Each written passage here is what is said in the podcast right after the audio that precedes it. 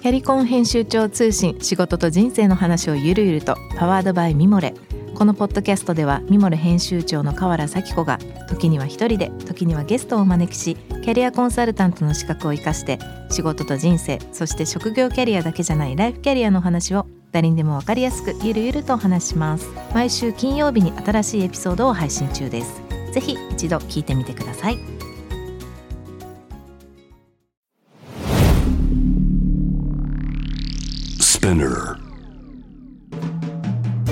ナビゲーター中道大輔です。Vision to the Future with Fourth Japan このポッドキャストは物こと人の魅力を引き出すことで日本のカルチャーの価値を再定義し世界と共有するコミュニティプログラムです。ショートコンテンツ Vision to the Future Stories と題して毎週水曜日金曜日日曜日にフォーブジャパンよりピックアップしたニュースをお届けしております。今日ご紹介するトピックはですね2022年12月の21日のこの年の瀬の時にアップされました記事で Z 世代理想のおせちは唐揚げにハンバーグ。伝統的な料理もランクインということでこれフォーブジャパンの、えー、記事ですね。まあこの年も明けましてもう皆さんそれこそおせち料理もういいよっていう感じなんでしょうか。うちはあんまりそもそもおせち料理とかあんまやらないので僕がそんなに好きじゃないってのもありますけどあのそんなにこうおせちおせちな、まあ、正月ということでは、まあ、毎年ないんですけれども。面白いですね。この記事見るとですねその Z 世代が選ぶ理想のおせち料理トップ10ということで、まあ、1位から順に唐揚げ栗きんとん黒豆ハンバーグ数のことまあなどなど10番目まであるんですけども。まあ結局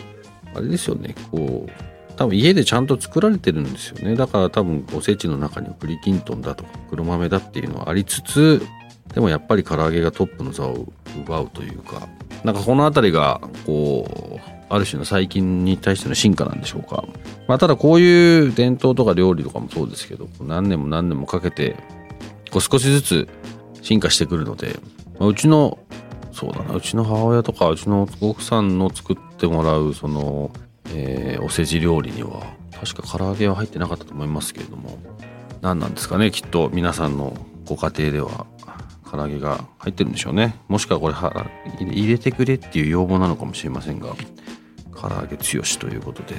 まあこんな話もしながら、えー、新しい2023年もまた一つ年を取りながらいろんなことを今年のね、目標に向けていろいろ考えたいなと思う今日この頃でございます。今日ご紹介したトピックは概要欄にリンクを貼っておりますのでそちらからご覧ください。質問、感想は番組のツイッターアカウント BTTF アンダーバーコミュニティにお寄せください。このポッドキャストはスピナーのほか Spotify、Apple Podcast、Amazon Music などでお楽しみいただけます。お使いのプラットフォームでぜひフォローしてください。そして毎週月曜日には様々なゲストとともにお送りいたします。えー、ゲストトークエピソードも配信されます。詳しくはそちらも概要欄載せておりますので、ぜひこちらもチェックをしてください。Vision to the Future Stories。ここまでのお相手は中道大輔でした。